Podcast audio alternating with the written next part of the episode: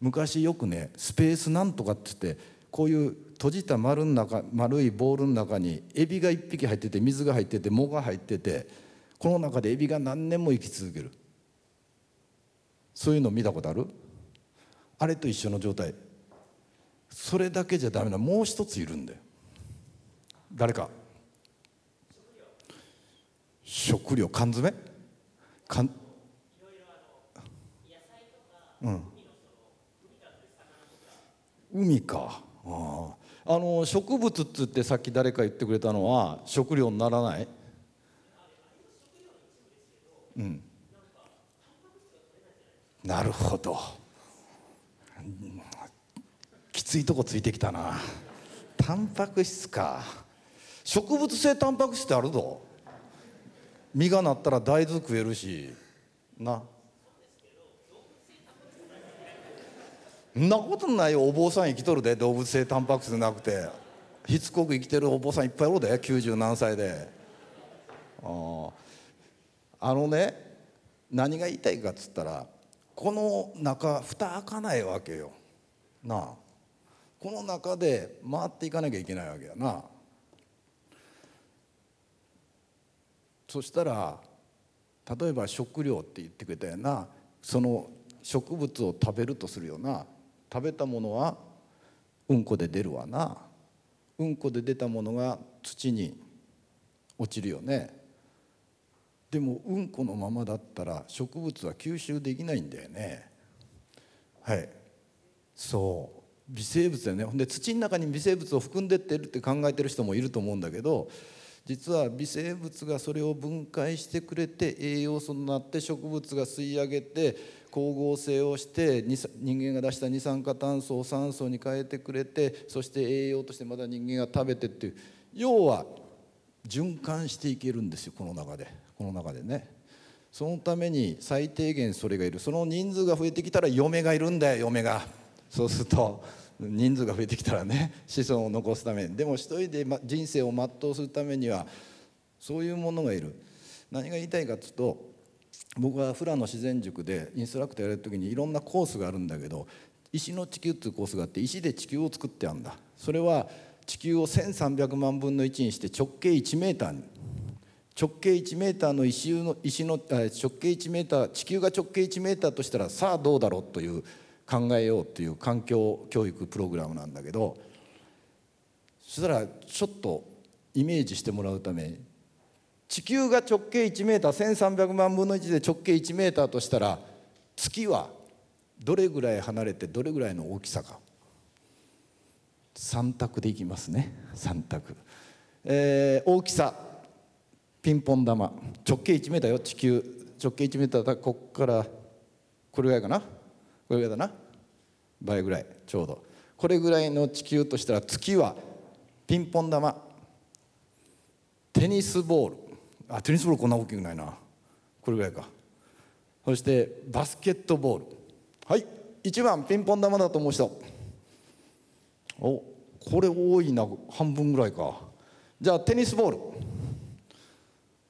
あれ？これも半分ぐらい。えということはバスケットボールはいない。バスケットボールお123456788人ぐらい。はい。実は直径27センチ。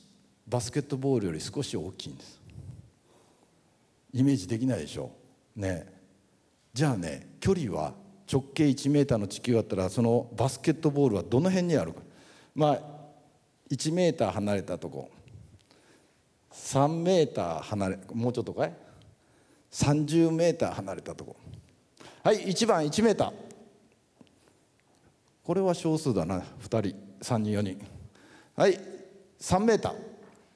大体真ん中取りゃいいと思ってるだろ？何でも。そういうのはあのなんかマークシートで失敗するんよ。真ん中で全部行こうと思ったら。はい3メーター。あでも一番多いな。これ半数ぐらい。はい30メーター。あさすが。これ30メーター離れてます。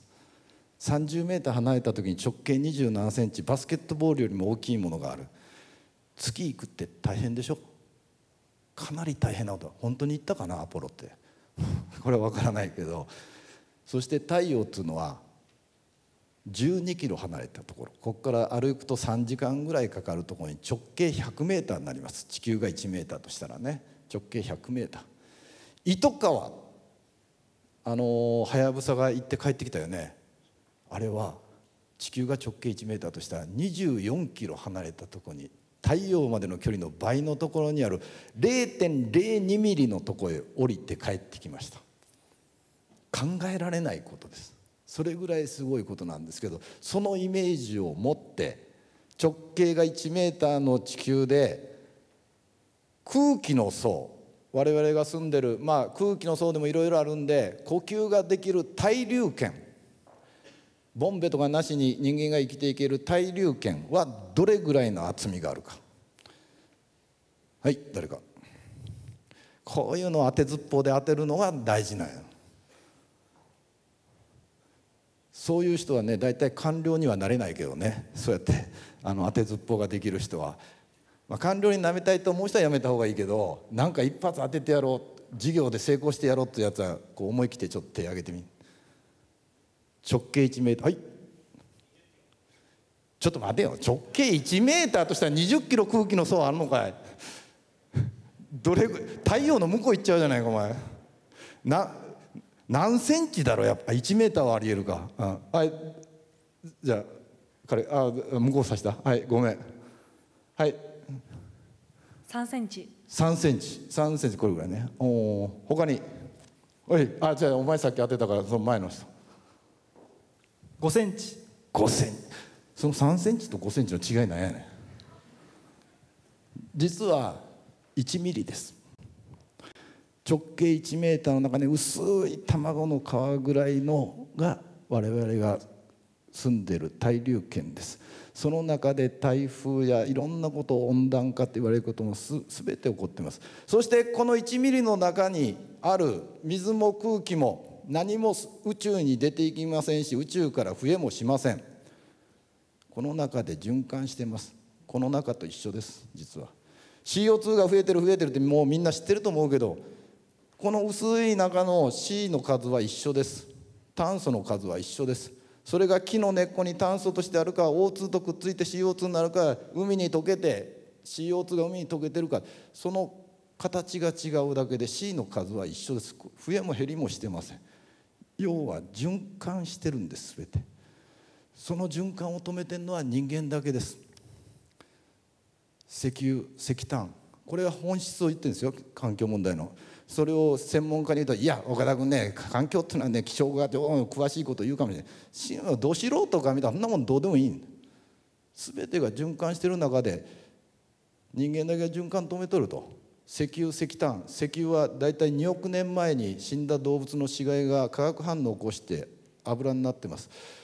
石炭はもちろん知ってると思うけど3億5,000万年ぐらいの古代の木が倒れて土の中で圧力と熱で化石になったもん。あれ石だと思ってるやついねえだろうなまさかな。化石燃料っていうのはそういう意味だけど、えー、それを3億5,000万年2億年かかって作ったものをいつから燃やし出した？石油石炭燃やし出したのいつだ？歴史で習ったはい。あ今の合図じゃないの？俺をさせっていう。あ違ったの？か書いたのかこう。ごめん。俺こうやったから自分させた。ごめんごめん。産業革命だよな。産業革命以降だよな燃やし出したの。それまでそんなの燃やしてないから。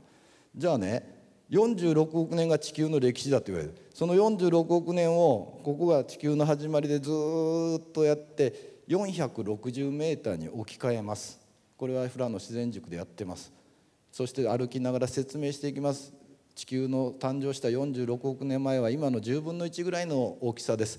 そこに隕石やみんな惑星がいっぱいぶつかってマグマオーシャンのドロドロに溶けたマグマオーシャンの時代でそこから生物が初めてできて40億年前ぐらいに微生物として生まれてっていう原子のみができてずっと歴史を歩いてきます。460メーター歩いてきて猿から人間が分かれたのは500万年前から700万年前。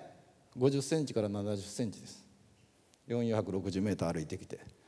ホモ・サピエンス我々の先祖が生まれたのは20万年前。2センチです現代から。そして産業革命。220年前460メーターの中で0.02ミリです。その0.02ミリの間に我々がどんどんどんどん燃やしたんで循環できないんです。じゃあウラン。ウランは燃やすとプルトニウムになります。プルトニウムはウランに戻らないですよね。循環できない。要は環境問題の本質っていうのは循環っていうことです。46億年を460メーターに置き換えたって言いました。460メーター歩いて環境の説明してます。全球凍結。カチンコチンに凍ってる時代がありました。気温が50度60度の時代があります。地球が危ない地球が危ない。地球全然平気です。なもん全然平気です地球は。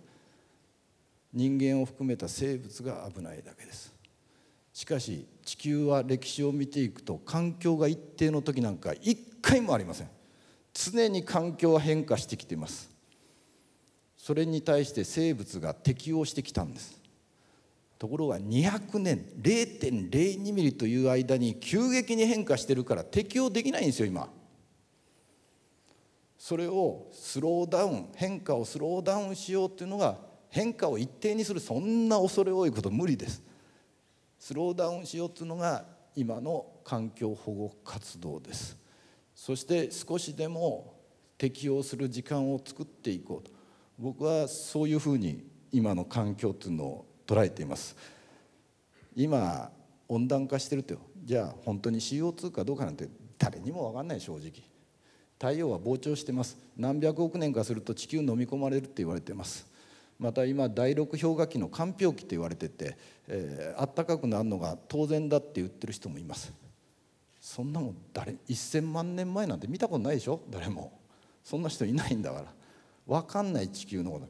でもひょっとしたらこれが原因かもしれないと思ったらできる限りそれをやめていかなきゃいけない。その時に何で判断するか。理屈じゃないんだよ。みんな学者さんとか理屈でこれはこうこうこういう理由でいけないいけないって。誰にも分かんないんだよ。直感なんですよ。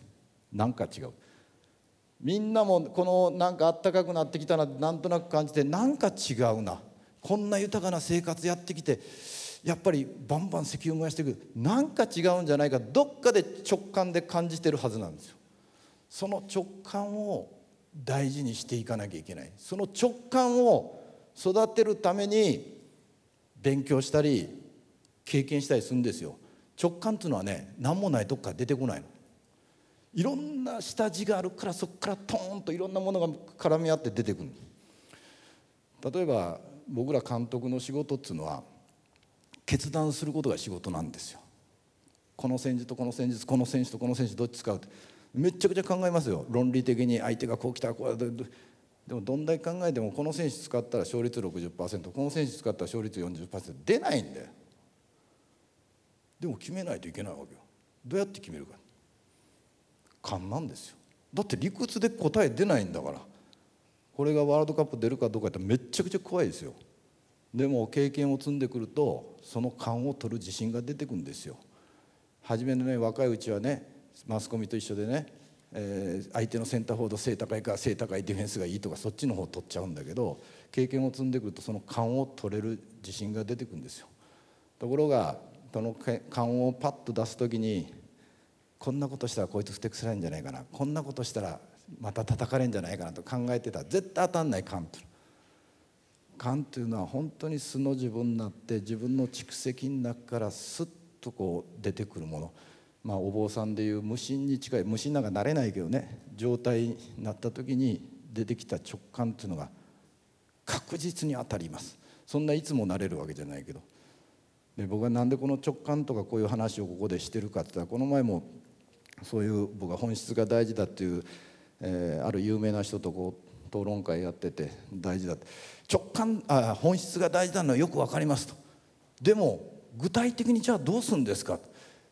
太陽光パネル再生可能エネルギーって言いますけどあれにはヒ素が入ってますよね。ああそうですね。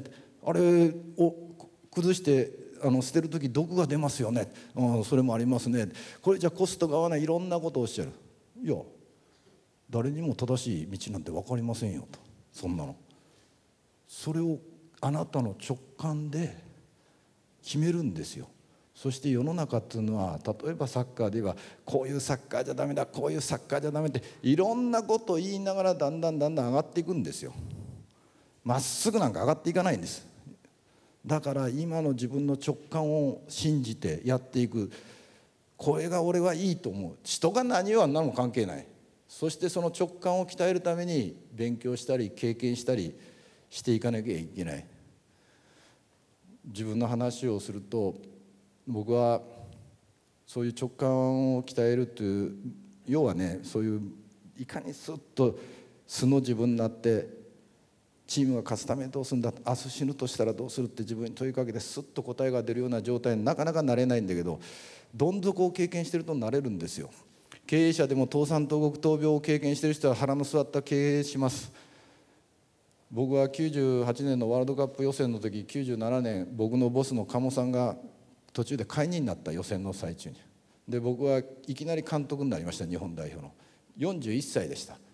監督をしたことなかった。コーチしかなかった。あ逃げ出したかったですよ正直。ものすごいプレッシャーで。国立競技場でサポーターが暴動を起こして四谷警察署が裏から逃げてくれてなんで裏から逃げなきゃいけない俺悪いこと何もしてないと。僕は有名になると思ってなかったら電話帳載せてたんで脅迫状脅迫電話止まんなかった。家の前に24時間パトカーが守ってる時もあった。そんな中でのたうち回りながらやってました。ところが最後のジョホールバールというところへ行ってイランとの決戦があった。その時家内に電話して明日もし勝てなかったら俺は日本帰れないと。海外に住むことになると。覚悟してくれという話をした。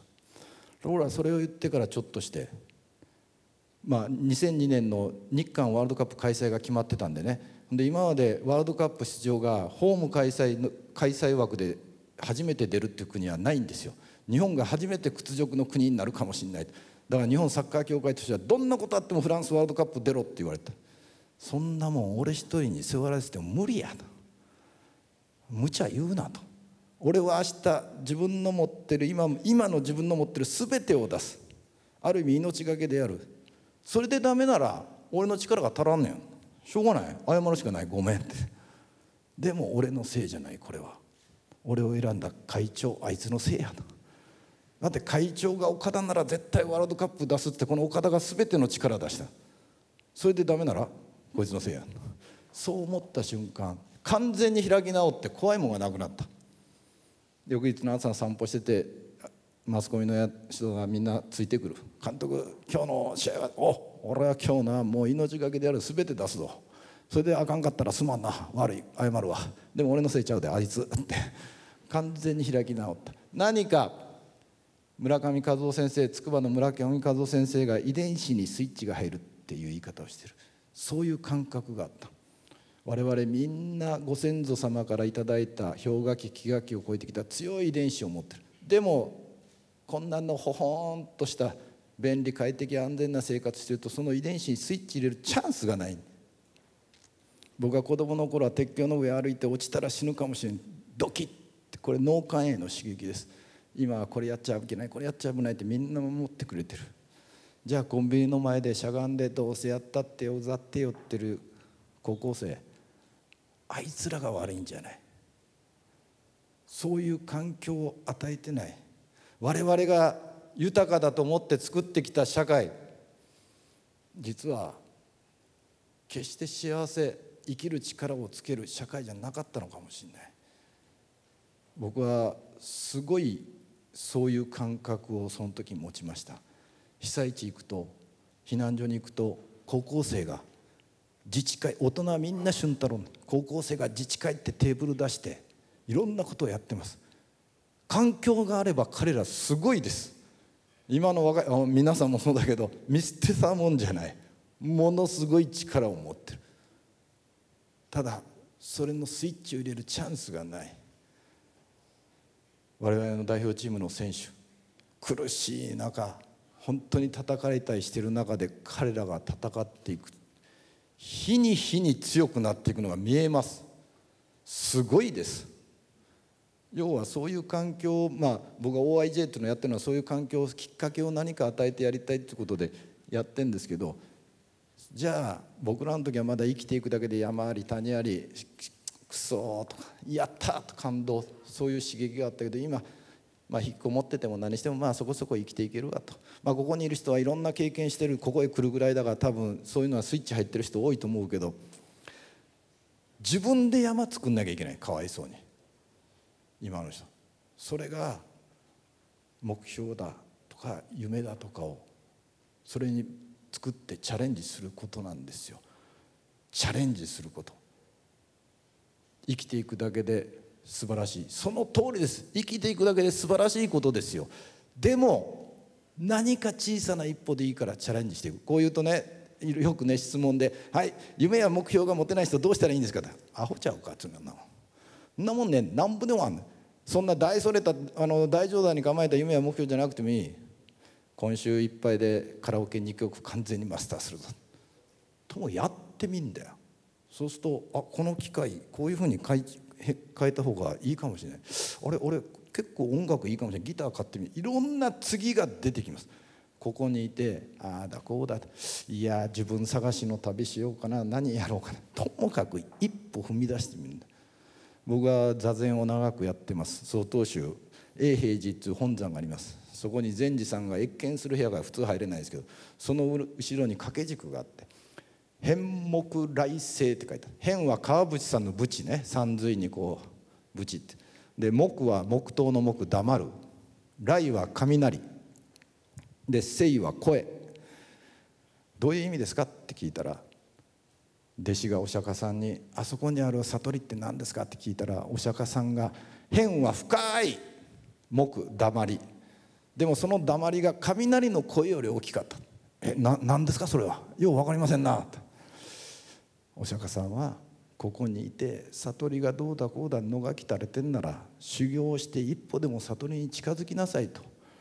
要はどんなことでもいいからチャレンジしてそのものに向かって一歩踏み出していく。それがものすごく大事な時代じゃないかというふうに思ってます。それが環境問題にも対しても同じです。あれがこうだ。それじゃ違う。いやともかく一歩踏み出してみないと何も見えないと思ってます。なんか俺ばっかり喋ってんな。いかんねんな。なんか質問しろって言われたえー、そしたらねちょうどいいから原発なんかこの前の先生も原発のこと質問されたと思うんですけど、えー、僕も原発のことに関して今の循環しないとかそういうことまたは人間は核破棄物の処理をする人類はまだ発見してません。どうやって処理したらいいか。地中に埋めるしかない。それでもそれでも原発は当分あった方がいい。と思う人。あれ？さっきもうちょっといるって聞いたんだけどな。あれ俺がやっちゃったかな。誰だっけ？今だ誰か手はいはい。えーそれは理由は？あ失礼します。え筑波大学の鈴木です。はい。私僕生命環境科学研究科というところで環境問題を専門にやってるんですけど、うん。やっぱりそのイノベーションが起きてたりとかそういう研究開発には時間がかかるんですねすごく、なので現実的に見た場合は、やはりその切り替えるにしても今すぐじゃあそれやれって言われてもできないので国家とかそういうところがしっかりお金をやってイノベーションが起きる時間まではやはり使わざるを得ないと私は考えています、そのなんで今すぐできないの？あの時間がかかっちゃなんでいけないかっていうのは。それは物理的な問題とかそのものはありますね、研究っていうのは例えば、あ研究は分かんだけどはい、その研究がすぐできなかったのに原発を止めたら何がどう困るの？で電力をあそのなくなる。火力発電に頼らざるを得なくなりますよね、そうした場合っていう。そうすると全量が足らなくなる。もし仮に足りたとしても火力発電の依存量が増えるので、京都議定書とかを出したのは日本であって、イニシアチブを取れなくなりますよね世界に対して、っていうことを僕は個人的に思ってます。なるほど。ちょっと上着脱いでいい？いや別に戦うわけじゃないよ君と大丈夫。喧嘩売りに行ってるわけじゃないから。ちょっと暑いんでここ。他にここには29%の人が、えー、原発はなくしていくに反対してんだけど。変わっちゃった？早いな変わり身がはい。あのその後ろの人さっき喋った後ろの人。うん。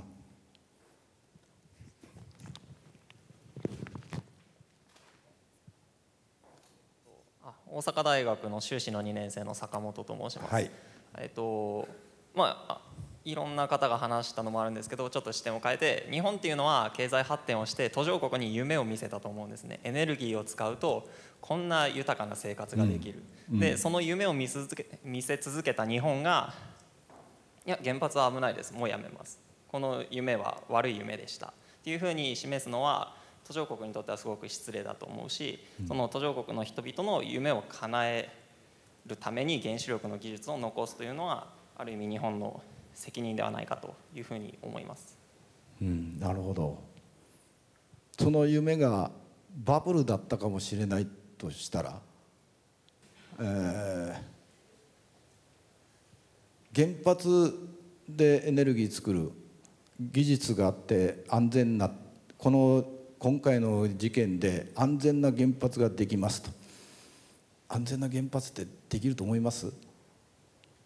安全あのその夢を叶えるためのね原発っていうのが、はい絶対に安全はないと思いますけど十分に安全ならできるというふうに思っています。日本語って素晴らしいね。絶対安全はないけど十分にそうか。OK サンキュー。あのー原発問題まあいろんな人がいろんなこと言うけど、まあ、基本的にね簡単に言うとあの循環できないしまあプルトニウムは2万5千年半減期ですよね。2万5千年ちゃんと面倒責任持つ人いんの？西暦今何年ですか？2011年でしょ。2万5千年責任持って管理できるんですかね？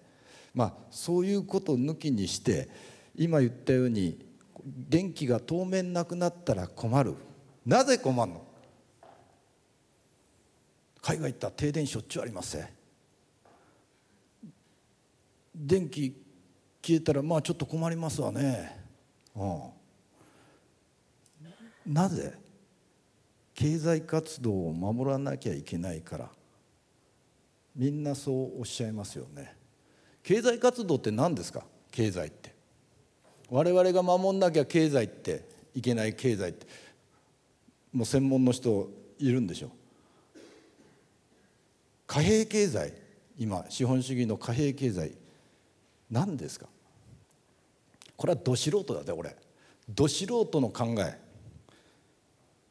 もともと貴族の金を預かってた金屋っていうのがあったらしいんだユダヤ人だったらしいんだけどね。それが貴族同士が取引しても金が動かない証文だけしか動かない。あここにある金全然動かねえやって。気が付いて何を考えたかある村行ってあそんな物々交換したら大変ですって。この金を使って取引したら自分の好きなもの好きだけ魚一匹じゃなくて半身とかでも取引できますよと。今あなたたちにここ10人いると村に。1人に1金ずつ貸していきますと。ね。1年後もう一回来ますと。みんな1.1金返してくださいって。これは貨幣経済の始まりです。でもここに10金しかないんですよ。1年後来たらある人は1.2金持ってる。ある人は0.8金しかない。返せない。0.8金の人のとこ行って「ああ残念ですねあなた。じゃあもう1金貸します。来年もう1回来ます」と。その時に2.2金返してくださいって。どんどんどんどん実態と差が広がっていくんですよね。そしてどっかで行き詰まるって誰どもが考えても人口爆発と一緒で誰が考えてもど素人の考えとして当たり前ですよね。それをごまかすために金融工学だサブプライムローンだいろんなごちゃごちゃ分かんないように分かんないようにしてる。だっておかしいと思わない？どっかの勝手に評価する会社がアメリカの国債は一つランク下げますって勝手に言ってんだよ。それで世界経済がガタガタになる。おかしいと思わない？何を基準にじゃあ経済って成り立ってんの？